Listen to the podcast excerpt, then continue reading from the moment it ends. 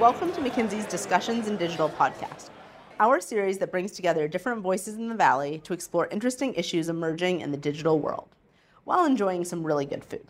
Today, we're going to explore influencer marketing, a topic that has hit the news and public consciousness in the past year, and also an opportunity that marketers of all types are discussing. We're meeting today at Madera Restaurant at the Rosewood at Sandhill Resort. I'm Diane Esber, a partner at McKinsey focused on marketing and sales, and I'm thrilled to be joined by Katie Freeberg, Head of Growth Marketing at Third Love, and Alessandra Sales, VP of Growth at Ipsy as well as my colleague Jane Wong, who's an associate partner in our San Francisco office. Katie, I would love for you to introduce yourself, your current role, as well as a little bit of your background. Well, first of all, thanks for having us here. It's very exciting. Um, so I'm currently at Third Love, um, heading up growth marketing. Um, if you're not familiar with Third Love, we uh, sell bras. We uh, make the most comfortable bra you'll ever wear. We really were able to find success uh, through our Fit Finder quiz. So this Fit Finder quiz is really great because it's something the stats crazy like 80% of women are wearing the wrong size of bra and so it's really um, particularly difficult in the online space to buy a bra when you don't necessarily get to try it on, you don't know what your size is going to be. Um, and so this has really been our, our key to success. Um, Alessandra, we'd love a little bit of your background. Sure. Well, thank you so much for having me here. It's a pleasure. Um, so my name is Alessandra Sales, and I'm VP of Growth at Ipsy. For those of you who are not familiar with Ipsy, Ipsy is the largest beauty subscription box um, we are present in the US and Canada, and we deliver a personalized bag every month to our users uh, that can range from a five travel size sample um, beauty products all the way to full size products. Let's just start with some of the basics. What, in your mind, is influencer marketing? And how do you think it's changed over the past few years? And maybe, Katie, we start with you. The definition of influencer marketing now is really, um, you know, people who have who are on social media and have a following. But um, you know, we've been putting athletes on Wheaties boxes for a really long time. I do think that's essentially influencer marketing. But I think today, so in the way we use it, it's just hyper focused on social media and people who have followings, whether it be because they were, you know, on The Bachelor or, you know, on some reality TV show, or maybe they actually are a celebrity, or maybe they're just, you know, um, the average mom next door. But it's really all about having that following. And how would you say between, say, social media and, you know, other means like blogs, et cetera, do you think they go hand in hand? Can you have one without the other? I think it should be a little broader than just social media, but you know, when you talk to you know most marketing professionals i think they really focus in on um, on social media but you know you think about like youtubers like youtube stars like those people are influencers as well and you know that that came along you know a little before facebook let's call it facebook and, and instagram and so um, yeah i think influencers can come in all forms. Alessandra what do you think? I think this concept of influencer marketing has existed for a long time because just like you were mentioning, we were used to the idea of celebrity endorsements, for mm-hmm. example, uh, on TV ads or just you know um, traditional marketing campaigns. And I think over the years that concept has evolved and now has become more, um, you know, these influencers that are really driving marketing through content and that's usually done on digital channels, so thinking social or YouTube, Instagram. Now that we've moved into digital channels, is there anything that's fundamentally changed about the concept of influencers or celebrity endorsements, as we would call them before? I think what's changed is that a lot of companies these days, especially you know DTC brands or um, even gaming companies. So companies that are very familiar with performance marketing are really transforming the way we are attributing and giving value to influencers programs. So before with celebrity endorsements, it was really, really hard to put an ROI behind these investments, and they were usually really big investments, and then the results were really sort of unknown versus today when companies leverage influencers especially on social media it, it became much much easier to attach an roi to these campaigns because you can just place your links look at view through conversions and really understand the impact of these ads to your revenue stream. Yeah, and I think to add on to that, part of being in the digital space, it kind of open, opens up the door for really anyone to be an influencer. Like it used to be the case that you had to be a big celebrity or you had to you know have a big name behind you to to get one of these types of deals but really now anyone can be influencers i mean we'll i'm sure at some point tonight talk about micro influencers and you know these are people that have 1500 2000 maybe 5000 followers which is relatively small to you know, compared to some of the celebrities. So I think that's the other unique thing about the digital spaces. Yeah. There's a whole new type of people that can be influencers. Katie, tell me more about that. Like, how would you define a macro influencer versus a micro influencer? And then, you know, how do you see them being used differently? So we actually look at influencers by the number of followings uh, followers that they have. So I think it's something like less than 5,000. I think they're micro, and then like 5,000 to um, I want to say like 100,000 is, you know, medium size, and then, you know, over 500,000 is definitely a macro. But um, we kind of use them in different ways. So the great thing about micro influencers is their content is really authentic and really um, relatable because it's you know these are really you know these are women that don't have professional photographers and so when you run these campaigns they're um, very authentic looking, and so it resonates a lot more with uh, with um, you know your audience. Macro influencers are really interesting because if you can find the right macro influencers that have the same brand messaging and have already been saying the things that your brand has been saying, you know, you can find some really good synergy and you can get a um, you know a really big brand lift from something like that as opposed to maybe the micro influencers you know when we're thinking about how are we planning out our, our month or our quarter we have a certain number of influencers within those different size buckets that we want to have because we know there's a, a right balance and Alessandra, what about at Ipsy? How do you think about macro influencers versus micro influencers, where you see the most value and how they are different? Ipsy is a little bit of an outlier out there, I believe, because the company was one of the founders of the company was Michelle Phan, who's one of the most influential YouTubers out there. And so Ipsy was really born as a uh, as an influencer website, and that tradition has remained really um, close to our heart. And so what we do today is we work with both macro influencers, which similar to Third Love, we consider um, creators with more than 500,000 followers. Uh, so we work with these mega influencers few times a year. Uh, for example, when we have to launch a new product or a new campaign, we really try to leverage these, these big names. But then we have an always on micro influencers campaign. And so we work with about 8,000 influencers.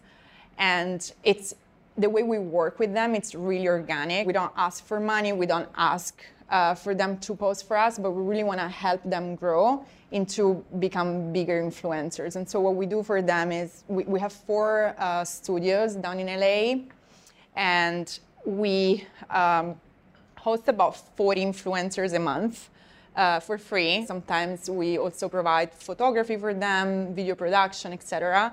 And they can shoot whatever they need for their own brands, for other brands. And then um, oftentimes what we do, we have these live events where we connect them with the various brands out there. And so that gives them the opportunity to meet other people like them, as well as start conversations and you know op- career opportunities with brands. And so what happened um, over the course of you know a few years is that we grew some of these micro influencers from few thousand followers to multi-million followers. So it, has been a, a really really good success. And also what's interesting is that we saw when we actually ask them to post for us or we decide to give a monetary rewards we get um, less response than when we don't ask for anything. And so that's actually when we see um, the most success. That's when they really post when uh, when they're not asked to do so. And it feels really authentic at that point.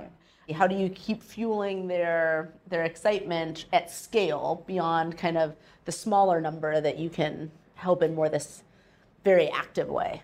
Yeah, so we have few live events that are fairly big. So we have our biggest event in New York. It just happened in November. It's called Ipsy Live. And we usually gather about 5,000 people. Um, there are people who are part of the Ipsy community, so users, as well as all sorts of brands out there. So we really give them the opportunity to meet face to face with the biggest brands out there. Um, and we do these events about 10 times a year. The other thing that we do that it's been really, really successful is uh, some of these influencers, they want to be entrepreneurs themselves. And they're very interested in the beauty space. And so we have connections with all these factories because we produce a mass scale. And um, what we do is we do Ipsy collabs with them, right? So we give them the opportunity to manufacture whatever they're thinking about manufacturing, and it's usually some type of makeup products um, through us. What is a campaign that you guys can point to from an influencer perspective that you would say is really successful and why? For us, what works best is connecting with influencers that are already saying our message. They're not necessarily endorsing our products. You know, and we recently had an event with Katie Sturino. She came to uh, our store in uh, New York. She's um, an influencer. She's known for going into dressing rooms and trying on like a size 12, and then the size 12 actually doesn't fit. And so this is her, her whole thing on Instagram is like getting retailers to actually produce clothes that are really the size they're so, supposed to be. And so she was a great person to partner with because she um, is already saying the same message that we're saying. And so we had her come into the store in New York and, and we did an interview with her and we had people come in. And so it was like a really great event. And it was more than just, you know, getting an Instagram post, right? It was actually building a relationship with her. For us, it's really important to find people who um, will champion our brand, even if you know, we're not necessarily saying, hey, will you post on our behalf, for example. And Alessandra, what about you? So we're really trying to change the way beauty is seen in the world. We don't necessarily want to accept the image of beauty that is put out there by all these big fashion brands. And so we worked a lot on personalize it. Like beauty is what beautiful to you, no matter your size, your race, your um, uh, your age, anything. And so what's worked really well was to work with a variety of influencers, them being small or, or large, that they could really, um, you know, uh, evangelize what the brand is, is really trying to do. We recently launched this, this campaign, which is, um, we named it Discover Yourself. We're working with Ciara, singer, uh, and some medium to nano influencers that are really diverse. So, for example, we connected with um, a transgender woman, and so working with all these different type of people has worked really well because then we could bring it back to performance marketing really target different type of audience based off these different type of influences right so um, one of our most successful target segments on Facebook is actually the transgender community. And so having an advocate for that community is proven to be super successful for us. And how do you source those? What is your pipeline? We have one person who works on influencer marketing. That's all she does, and she does a lot of the sourcing herself. So she's looking for, you know, the women that are talking about body positivity. Of course, we work with, um, you know, some talent that is represented by agencies, and then we'll get leads from the agents, but um, it's mostly doing our own sourcing. Um, the person who set up our influencer marketing program at Third Love, uh, she came from an agency in LA and she has a ton of connections. And so she really opened up the door for you know some of this talent that we might not have had access to when we first started doing the, the influencer marketing program yeah similarly we do all the sourcing in-house i think one of the challenges for us is it's it's hard to maintain such a big net at such a big number of of uh, of creators and so of course it's not that everything is done manually we rely on you know some influencers tools etc but there is a lot of work uh, that we put behind. Uh, and so our team is fairly ra- large. Uh, so I think our creator plus experiential team who actually takes care of all these live events, etc. It's probably over 10 people team. One other thing I just thought of the, of an issue that we've uh, run into only once or twice is um, managing comments from followers of the the influencers that we use. So, for example, we had an issue where um, an influencer had some commenters say something and then she responded back in a way that was like really not okay. It was just rude and unprofessional and it didn't represent the way Third Love, you know, would expect someone representing the brand to, to, to respond. And so we basically asked her to take down the post. That can be tricky and it can certainly be a risk to the brand because you don't want to risk the brand reputation because one of the influencers you're working with um, is not very nice on social media. No, I think you brought up a great point actually. Because um, there was recently this big, I think it was maybe a few months ago, uh, James Charles big scandal in the yes. influencers world, yes, right? I remember this. So for our listeners, can you give, give a little background here? I can't remember this story really well, but it's this young guy who has millions of followers across Instagram and YouTube who got into some sort of fight with another big influencer. And I can't remember exactly the reason why, but it just blew up internationally. And so thinking about how dangerous could potentially be to really get attached to one particular influencer or work you know full time with, with a set of influencers because oftentimes these people are really young. So they might just say something that they don't entirely mean or they might just behave in a way that doesn't represent the brand. So you always want to make sure that you collaborate with many but don't get too attached to uh, most of them right yeah, and if I remember correctly, there was a brand sponsoring him that pulled their sponsorship, if I remember correctly. Like it was a pretty big deal. Do you think influencer marketing can scale? Yes, but I think it's it's getting a little bit harder, right? Because in the early days, companies were going after followers, and so they were mostly engaged with micro influencers. And the beauty about engaging with micro influencers is that it really gives your brand a lot of visibility in front of many, many, many eyes. But then what you see oftentimes is that it doesn't pay off because this audience might not be as engaged, might not really relate to that particular influences, and so the down the funnel conversions that really not there. So companies started optimizing for quality over quantity, but what that entails is that it, it takes a lot more resources internally to scale with micro influencers.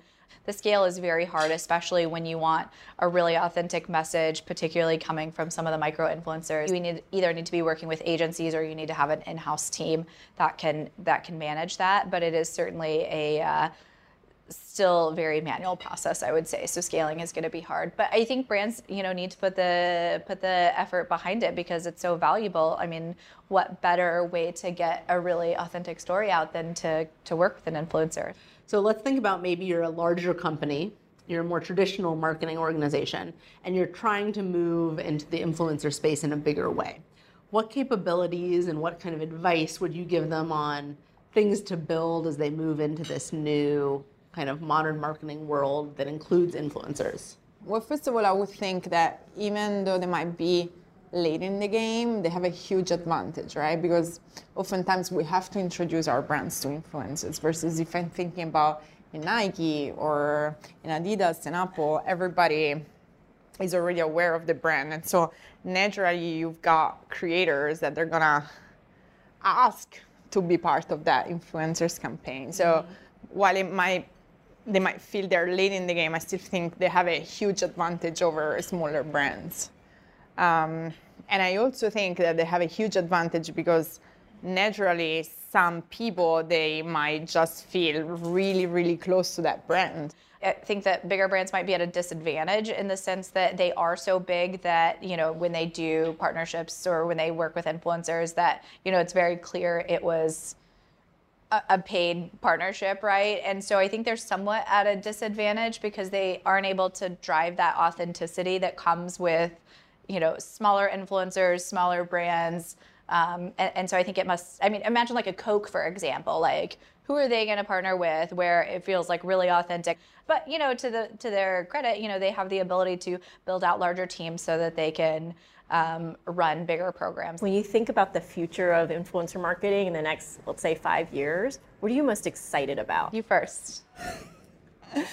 Alessandra. I'm excited to see how it's going to evolve because i actually think we went from macro influencers to micro influencers. I eventually see this evolving into more community space where like influencers and creators are really gonna be the people um, close to you. So mm-hmm. your your family, your community, your friends. Um, so I think that's gonna be interesting to see how it's gonna evolve over time. But you know, in my dreams, what I what I see is is it's kind of like a Uber Lyft, um, you know, type of environment where everyone can get a job out of, or you know, can get a living out of uh, this word of mouth effect. Um, I don't know exactly how it will evolve, but I think it's going to become more and more micro as we move forward. Yeah, I think I'm probably most excited to see how um, the platforms change based on influencer marketing, you know, particularly with Instagram shopping, right? And, um, you know, just with like referral programs like Like to Know It, you know, where influencers don't have to go directly with the brands, they can go through an affiliate route. Like, I'm, I'm just really excited to see how the space is going to shift based on either new platforms or, or new technology because I think I think that's going to happen in the next five years. On the converse, what are you most worried about, or what challenges do you think are most important for the industry to overcome? I think as it becomes more saturated, it's much harder for brands to differentiate themselves. You know, D2C brands have used this as a way to, to really build their their brands and their voices. And as bigger companies come into the space and are also using influencers, D2C brands are going to be forced to figure out the next new thing. And, and that's the beauty of D2C is they typically are very scrappy and, you know, behave a little differently because they can be nimble and move faster. Um, but I think it's going to be very saturated and much harder for smaller brands to stand out. I agree with that. and to add to, you know, what I mentioned previously, if it's gonna, if the trend is becoming more and more micro, I think the other danger is that people they might become less authentic because they're gonna start seeing that monetary rewards. Um, and so I think the challenge is how much longer will the audience believe that that message is is is a real message. I want to thank you all again for joining me tonight for our discussions in digital. This has been such a treat and I've really enjoyed myself. For our listeners, please tweet us your ideas. Who do you want to hear from, and what do you want to hear about? To learn more about what we're publishing, check out our site, McKinsey on Marketing and Sales. Thanks again.